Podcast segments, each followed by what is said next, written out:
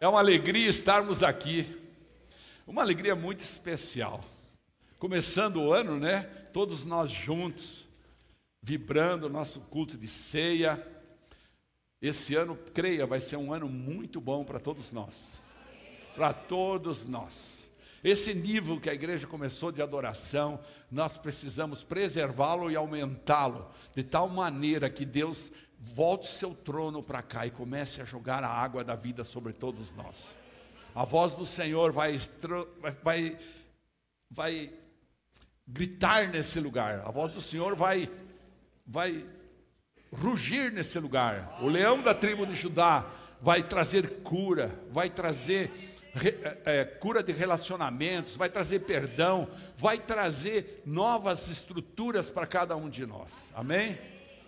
Irmãos queridos, sempre eu conto uma história quando eu vou no revisão de vidas. Quem é que fez revisão de vida? Levanta a mão para nós ver. Olha quantas pessoas. E tem muitos, claro, que ainda vão fazer esse ano, né? Já no mês de abril, se não me engano, temos o primeiro aí. Irmãos, eu sempre conto no meu testemunho que houve um homem com muita coragem, que era médico, e que disse para mim assim: Ademir, escutei tudo que você falou. Nossa, você conhece muito, mas eu quero que você saia do seu ABCD e entre no teu obedecer. E esse homem foi o homem que falou de Jesus para mim e para minha família. E ele está aqui hoje. E eu quero recebê-lo aqui para ele dar uma palavra para nós. Doutor Eliseu Batistão, meu pastor lá de Pato Branco, com muita honra, muita honra pegar o microfone. Isso, pega aí. Pastor Eliseu. Isso. Aplauda mais a vida dele. Ele é um homem que entregou a vida para Jesus. Tem um testemunho lindo. É que Deus fez na vida dele, fez na minha vida e pode fazer na tua. E eu quero que você pense assim: se fez na vida desses dois, faz na vida de qualquer um de nós. Não é verdade? Você nem sabe. Vem cá, pastor, mais para cá um pouquinho. O pastor vai dar uma palavra, eu fico feliz que o pastor está aqui. Muito obrigado, viu, pastor? Almoçou com a gente hoje. Por favor, eu queria que você sentasse um pouquinho, vou ser rápido, mas você perdoe se a gente se emocionar um pouquinho, mas é, é, eu chego aqui e vejo o Admir, esse pastorzão, tava Deus. Vocês não têm ideia.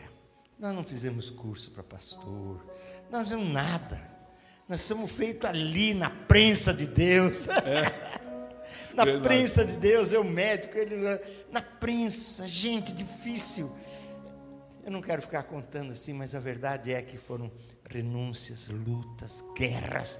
O inimigo achava que ele ia nos arrebentar. Vocês não têm ideia o que esse homem teve que vencer e passar luta com ele mesmo. É. luta é contra os propósitos de Deus, luta, mas sempre o Espírito Santo venceu na vida dele. Dava Amém. volta, luta, mas aí está. E hoje eu olho, gente, que presente de Deus ver a família dedicada, sabendo. Então eu estou tô, tô muito grato, Ademir, muito grato. Eu olho para ti assim, eu, eu olho para Raquel, olho para esses meninos. Conheci esse rapaz mandando bala num grupo de, de, de uma banda do mundo aí e tal. Hoje está aí cuidando de jovens. Não, o detalhe é que o pastor Eliseu morava na frente do principal clube da cidade. Então, no carnaval, ele ia lá no clube e nos intervalos ele ia falar de Jesus para os músicos. E é lá que ele encontrou esse grupo do pastor Léo. E lá que ele falou de Jesus e todos os músicos se converteram, depois tocaram nas bandas da igreja. Foi incrível. Ele é um evangelista nato, porque ele tem coragem de falar com amor de Jesus. Vai lá, é, desculpa aí. É, foi, não, foi, a banda foi, foi tremendo, converteu a banda inteira, a igreja não tinha instrumento, vieram com instrumentos, com tudo, né, Léo? Foi uma loucura, Deus faz essas loucuras na vida da gente. E eu vi muito isso na vida do Admir. Amém. Ele passou muitas coisas. Eu só queria deixar um versículo aqui. É, para. Que é o que Deus está falando comigo nesses dias. vou retirar esse versículo de um contexto que daria uma pregação linda, vou pegar só esse versículo. Ou não sabeis que o nosso corpo é templo do Espírito Santo, que habita em vós, proveniente de Deus, e que não sois de vós mesmos? Isso marcou a minha vida e tem marcado nesses últimos dias.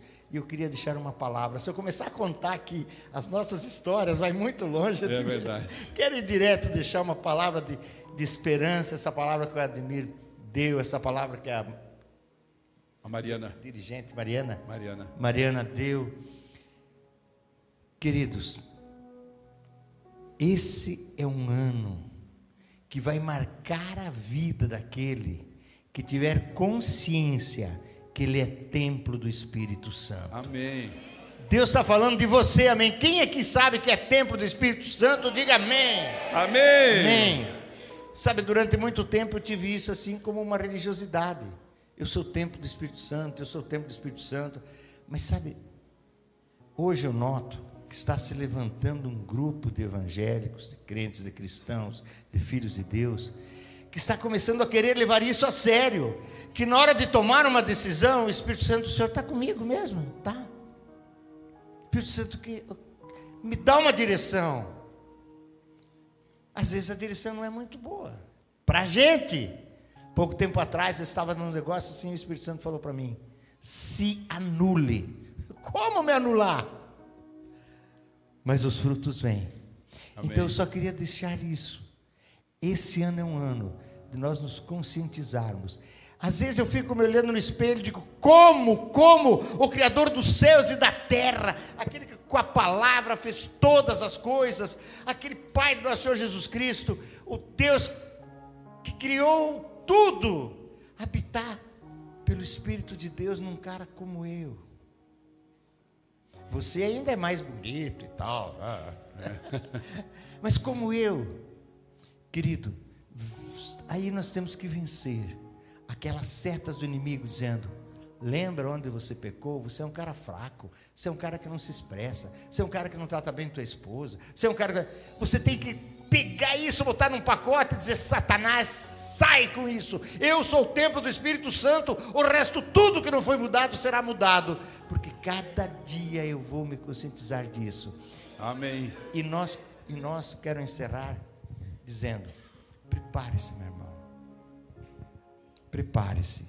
Esse ano, muitos terão experiências tremendas com Deus, e as igrejas crescerão e crescerão, e pessoas se converterão. Encha-se de esperança. Não vá atrás daqueles que vão assustar você. Agora vem a, a enfermidade do, do, do, do, do, do cisne aí da, da, da, da Argentina. Agora vem dos, dos ursos lá não sei da onde. Agora vem, irmãos, nós temos o Espírito Santo para dizer amém. Amém.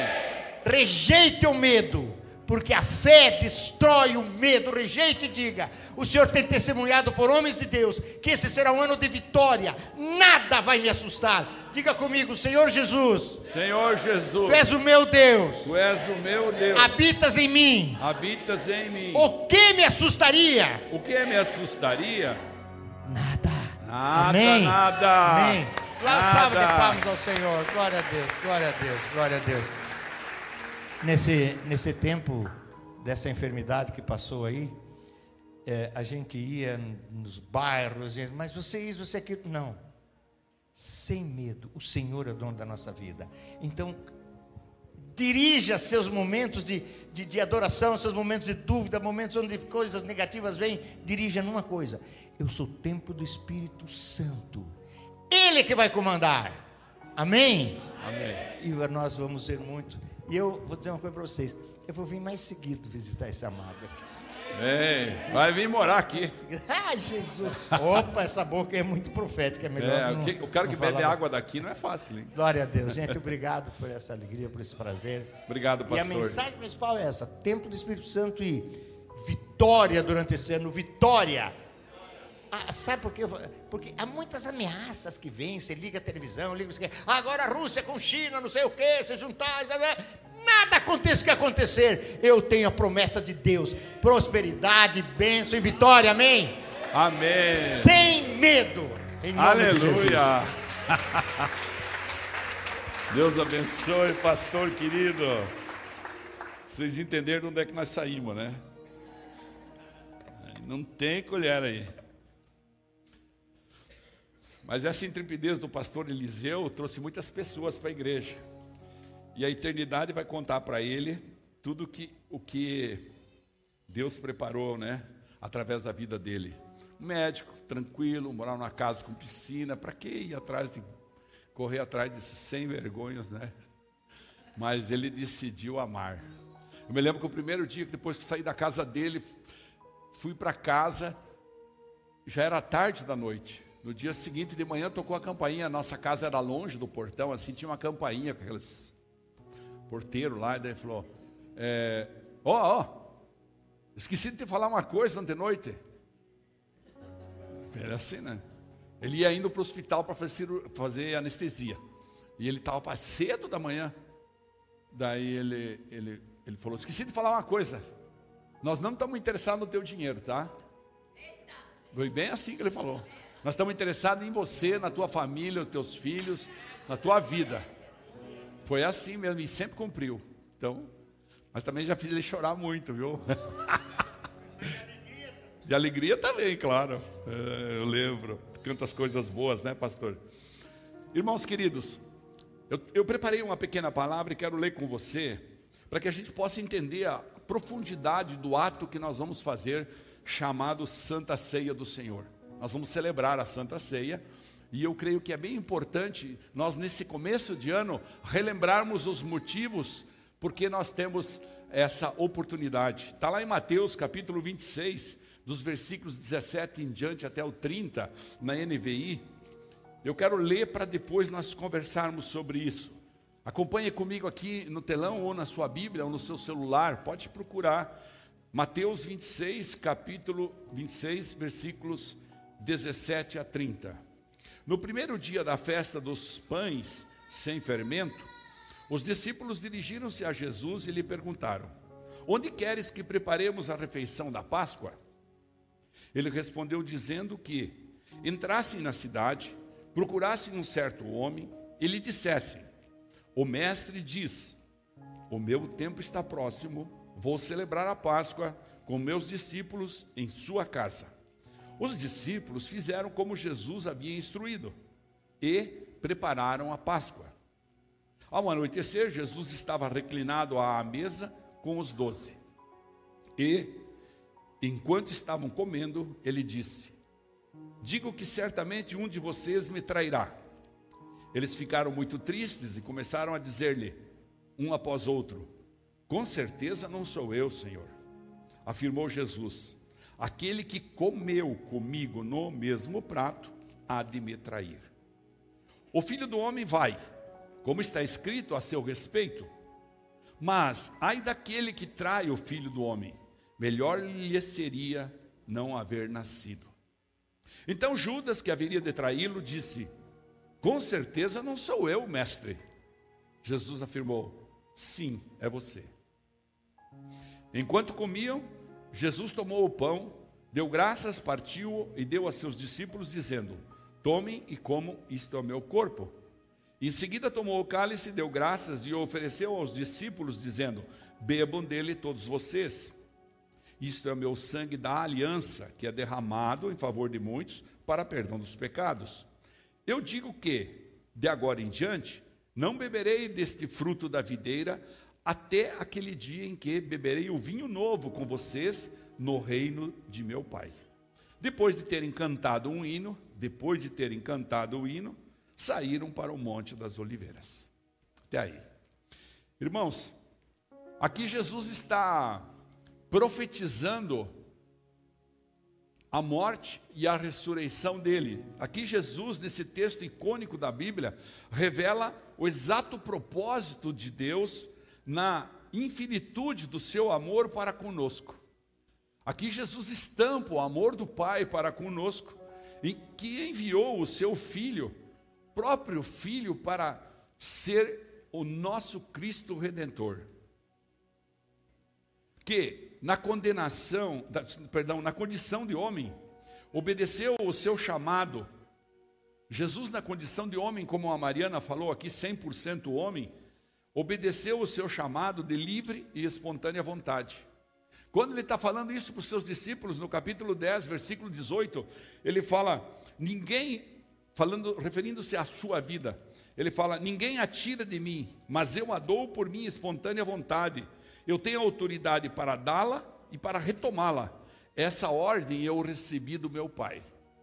Veja que Deus valoriza muito a obediência e é importante entender isso como a Gisele, a pastora Gisele, perdão, a pastora Gisele falou aqui da obediência, porque Deus, Deus pressupõe que nós entendendo a obediência do seu filho para com ele, nós também vamos ter uma vida de obediência à sua palavra, uma vida de obediência às nossas autoridades, àqueles que nos geraram, enfim, uma vida de obediência em todos os sentidos, aos nossos patrões, aos nossos empregados, uma vida de obediência. E então, ele diz: Ó, oh, essa ordem eu recebi do meu pai, que eu poderia dar ou não a minha vida. Por isso, depois dessa situação em que eles cantaram junto, e ele vai para o Getsemane, ele sua sangue, e ali no Getsemane, né, enquanto ele está naquele jardim, aquele jardim é, assiste o choro, o pranto dele, a dor dele, de tomar decisão, pois ele era Deus também 100%, e ele poderia simplesmente soprar naqueles soldados todos, naqueles hipócritas todos do, que iriam julgá-lo daí a pouco, no próprio Pilatos, em, em todo, ele podia destruir tudo, ele tem esse poder, mas Jesus preferiu humildemente ir à cruz para que eu e você pudéssemos ver cumprido através da vida dele o chamado que ele teve e nessa obediência nos dar vida eterna. Embora ele não tivesse pecado algum, ele se fez cordeiro, que imaculado na cruz venceu o pecado e a morte. Levou sobre si, como diz Isaías no capítulo 53, levou sobre si todas as nossas enfermidades, as nossas doenças, as nossas iniquidades, os nossos pecados, estabelecendo a graça como álibi a nosso favor, nos dando a graça do perdão diante do arrependimento, nos levando à eternidade, porque cremos que Ele é o Filho de Deus. E diante desse maravilhoso texto que a gente leu, tão explicativo da Santa Ceia, me vieram duas perguntas. E essas duas perguntas eu queria conversar um pouquinho rapidamente, sobre as quais eu quero repartir com a igreja o meu entendimento. Eu fui lendo, relendo, estava com dificuldade até para. Viajei para Curitiba essa semana, voltei e antes disso, eu tive muito tempo disponível. Eu queria achar uma palavra para hoje. E Deus fala assim, não, fale sobre a Santa Ceia, fale sobre a Santa Ceia. Então eu fui lendo esse texto em diferentes versões bíblicas e em diferentes narrativas bíblicas. E então eu me perguntei, o que é a ceia do Senhor?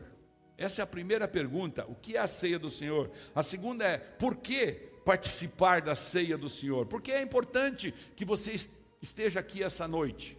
Porque é importante que no mês que vem, quando fizermos a ceia no primeiro domingo, você novamente esteja aqui, apesar das circunstâncias da nossa cidade e da nossa região, que nos chamam a trabalhar, a ficar mais na praia, a estabelecer nossos níveis diferentes de relacionamento por causa do verão, mas é tão importante porque estamos falando da coisa mais importante das nossas vidas, que é a nossa esperança eterna. Então, o que é a ceia do Senhor? Vamos primeiro pensar nisso. Primeiro, é um rememorar a morte do Senhor. Quando a gente leu aqui em Mateus 26, a gente leu no versículo 26 também. Enquanto comiam, Jesus tomou o pão, deu graças, partiu, deu aos seus discípulos, dizendo: Tomem, comem isso, isso é o meu corpo. E depois, no 27, ele fala: Bebam dele todos vocês. Isto, no 28, ele completa: é o meu sangue da aliança que é derramado em favor de muitos para perdão dos pecados. Então, ele está dando a direção, é o meu sangue que é derramado a favor de muitos para perdão dos nossos pecados. Então, ele derramou o sangue dele Por isso, nada pode contra o sangue de Jesus na tua vida, na minha vida, na nossa vida. Você pode fazer profético isso para você? Levante sua mão direita e diga: O sangue de Jesus, o Cordeiro Santo, me lava e me sustenta diante de qualquer problema, diante de qualquer dificuldade, porque eu creio no poder do sangue do meu Salvador. Amém? Aplauda o Senhor Jesus. É, portanto, uma ceia memorial. Se nós formos lá para 1 Coríntios, capítulo 11, quando Paulo está falando disso, ele fala: Isto é o meu corpo que é dado em favor de vocês, façam isso em memória de mim. Então a ceia é um memorial. Fazer isso para lembrar o sacrifício que Jesus fez, morrendo, espancado, cuspido, humilhado e ressuscitando ao terceiro dia, para que todos nós pudéssemos ser salvos. Ou seja, ele foi aquele oferecido por Deus. Então, todas as festas de Páscoa era oferecido o cordeiro. Né? Lembra, desde, desde o tempo do Egito, que Deus manda os hebreus prepararem um cordeiro na festa de Páscoa. E então Deus resolve nos enviar o cordeiro através do seu filho para que acabasse toda a lei e gerasse a graça. Paulo ainda explica: este é o cálice da nova aliança. Façam isso sempre que o beberem, em memória de mim. Ou seja, é um memorial, mas também é uma festa.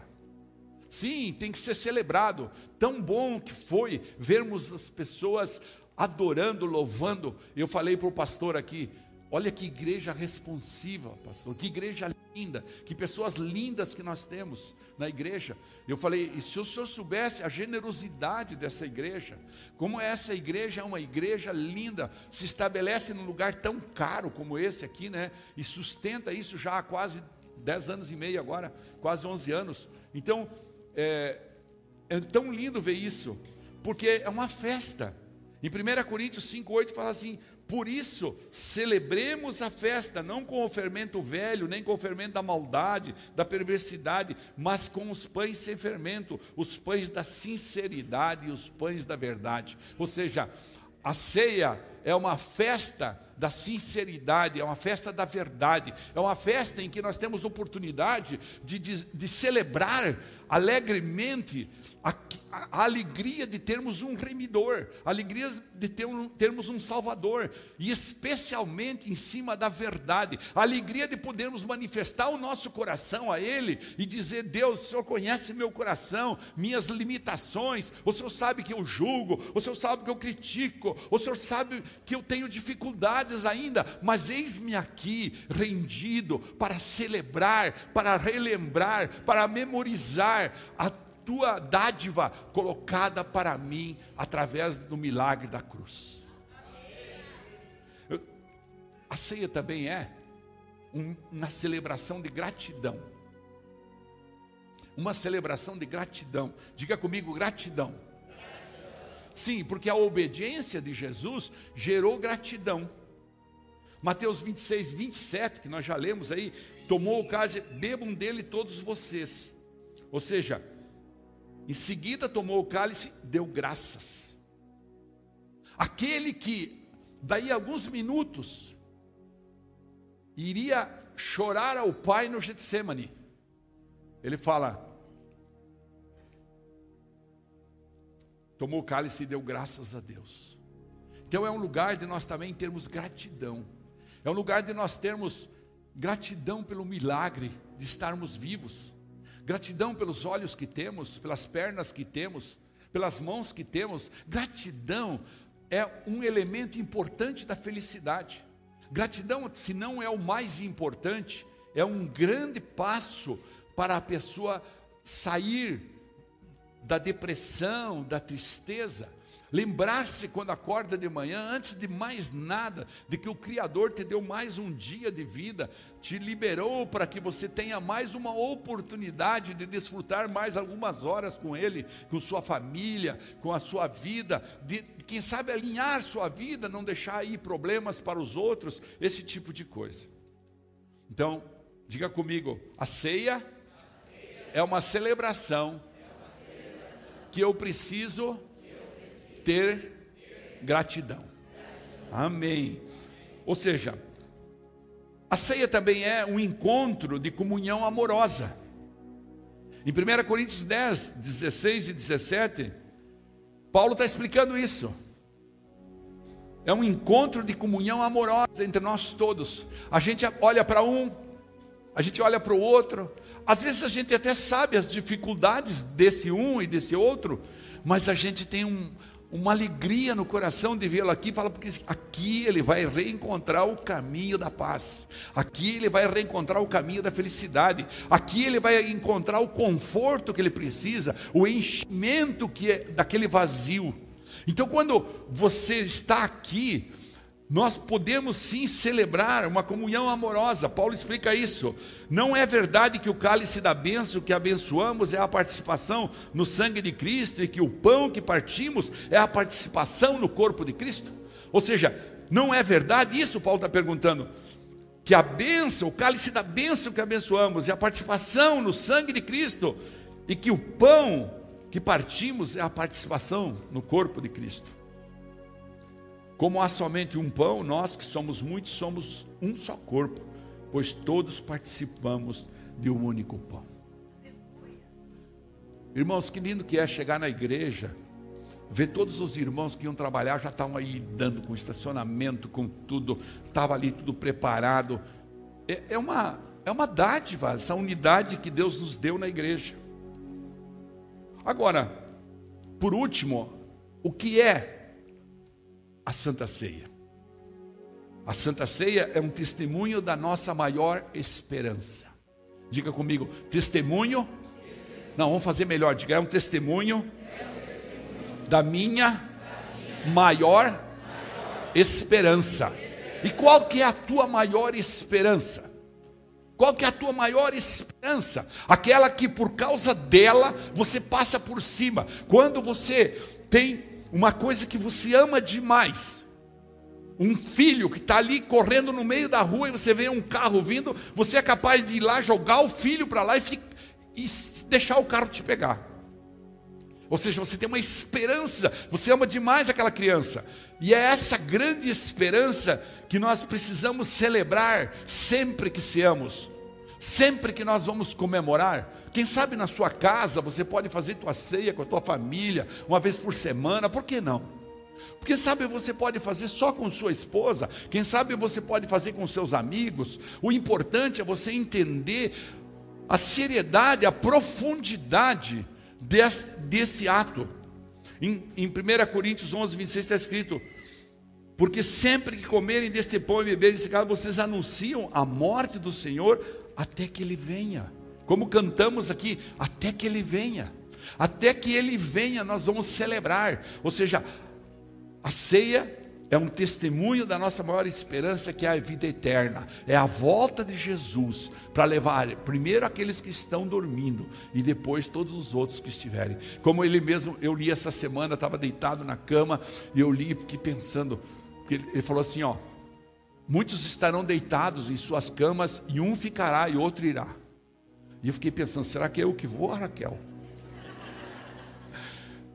Estava lendo ali, né? Fiquei lendo assim. Voltei ali novamente, falei, bom, Deus é que sabe.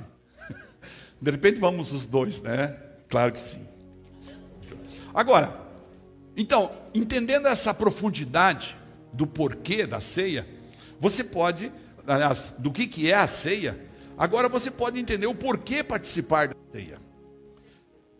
Primeiro, a gente participa da ceia para ser obediente. Estar aqui, participar da Santa Ceia, mesmo às vezes quando a gente tem dificuldade, a gente não deve deixar de vir, porque é um ato de obediência. Diga comigo, participar da Santa Ceia é um ato de obediência. Em Marcos 14, 22, Jesus fala isso. Enquanto comiam, Jesus tomou o pão, deu graças, partiu e deu seus filhos. Tome, isto é o meu corpo. Ou seja, ele dá uma ordem. Ele dá uma ordem. Tomem, isto é o meu corpo. Bebam, isto é o meu sangue. É uma ordem, ou seja, é um ato de obediência vir aqui comer e tomar na simbologia do corpo e do sangue de Cristo. Também a gente precisa entender que participar da ceia do Senhor é honrar a memória à morte do Senhor. Lucas 22, 19 fala: façam isso em memória de mim. Façam isso em memória de mim. Ou seja, nós fazemos isso para lembrar o nosso remidor, o juiz santo, o Deus poderoso, o Senhor dos exércitos, o príncipe da paz, o leão da tribo de Judá. Ele está aqui no nosso meio, através do Espírito Santo, e como disse o pastor Eliseu, ele está dentro de cada um de nós. Resta-nos que nós possamos pedir que ele manifeste, se manifeste nesse lugar, e então ele vai fazer. Outro aspecto importante e profundo do ato de celebrar a ceia é para confessar que pelo sangue de Jesus nós temos o perdão. É o sangue de Jesus que nos lava, é o sangue de Jesus que nos perdoa, né?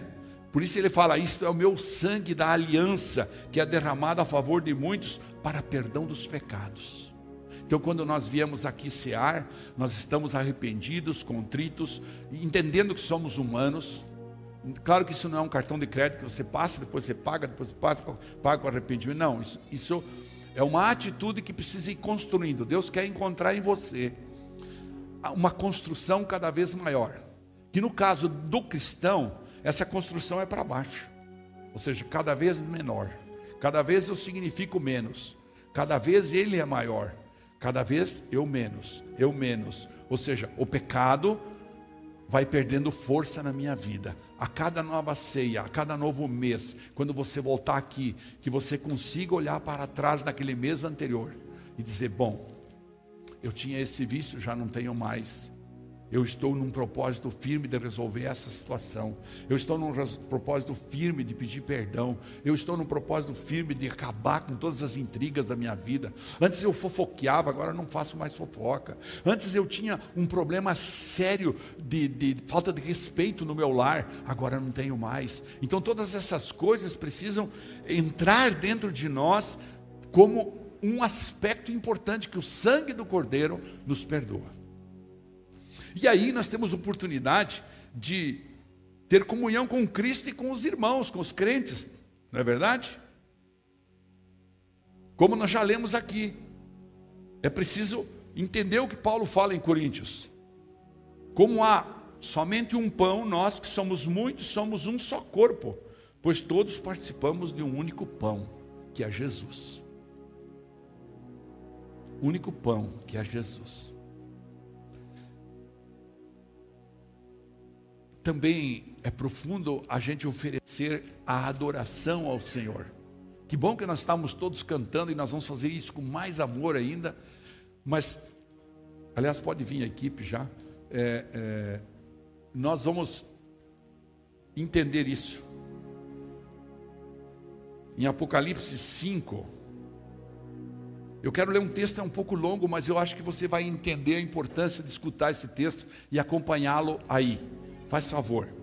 Apocalipse 5, versículo 8 ao 14. Como, como, nós, como é importante nós termos gratidão e adoração ao Senhor através da Santa Ceia. Por isso a gente tem a Santa Ceia. Ao recebê-lo, os quatro seres viventes e os vinte e quatro anciãos prostraram-se diante do Cordeiro. Cada um deles tinha uma harpa e taças de ouro cheias de incenso, que são as orações dos santos. Nós estávamos cantando aqui agora há pouco. Estamos enchendo as taças, ou seja, com nossa oração, com nossa adoração, com tua adoração quando você levanta, com tua adoração quando você vai para o banheiro, com tua adoração quando, quando você sai com o seu carro, com tua adoração quando você vai para o seu trabalho, com sua adoração quando você é confrontado por Satanás, ele põe inimigos para te incomodar na vida, por tua adoração você vai então enchendo as taças diante do Senhor, para que Ele beba dos teus pedidos, da tua oração, das tuas súplicas e atenda os teus chamados. E eles cantavam um cântico novo, fala o versículo 9: Tu és digno de receber o livro e de abrir os seus selos, pois foste morto e com teu sangue compraste para Deus gente de toda a tribo. Olha o que fala aqui Apocalipse. E com o teu sangue compraste para Deus gente de toda a tribo, língua, povo e nação. Tribo, língua, povo e nação. Tu os constituíste reino e sacerdotes para o nosso Deus, e eles reinarão sobre a terra. Então olhei e ouvi a voz de muitos anjos, milhares de milhares e milhões de milhões. Eles rodeavam o trono, bem como os seres viventes e os anciãos, e cantavam em alta voz: Digno é o cordeiro que foi morto de receber poder, riqueza, sabedoria, força, honra, glória, louvor. Depois ouvi todas as criaturas existentes no céu, na terra, debaixo da terra e no mar, e tudo o que neles há, que diziam: a aquele, ou seja, para aquele que está assentado no trono e ao Cordeiro sejam o louvor, a honra, a glória, o poder para todo o sempre. E os quatro viventes diziam: Amém. Quero que você leia, coloca o versículo aí anterior, 13. Leia comigo aí. Aqui, ó, só a partir daqui, ó. A aquele, diga assim, a aquele que está sentado no trono, e ao Cordeiro. Faça isso com fé, por favor. Sejam o louvor, a honra, a glória e o poder para todos sempre. Amém? Aplauda Jesus por isso. É para Ele. Toda vez que você aplaude dentro da igreja, não é para pastor, não é para ministro do Evangelho ou do louvor, mas é para Jesus. Pense nisso, toda vez que você levanta as mãos, você está louvando o Senhor e mostrando para Ele intimidade e respeito, reverência ao Senhor.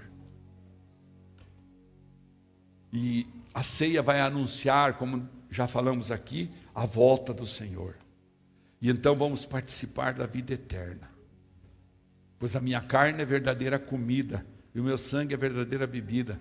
Todo aquele que come a minha carne e bebe o meu sangue permanece em mim e eu nele. Sim, eu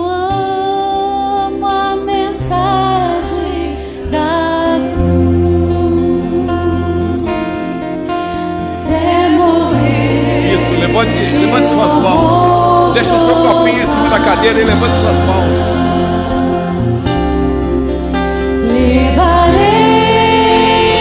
Profetiza para a tua vida.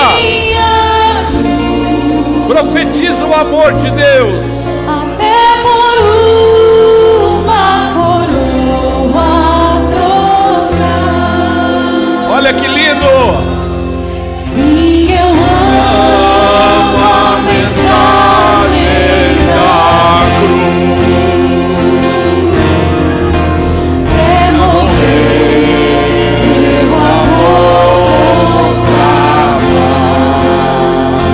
meu Deus.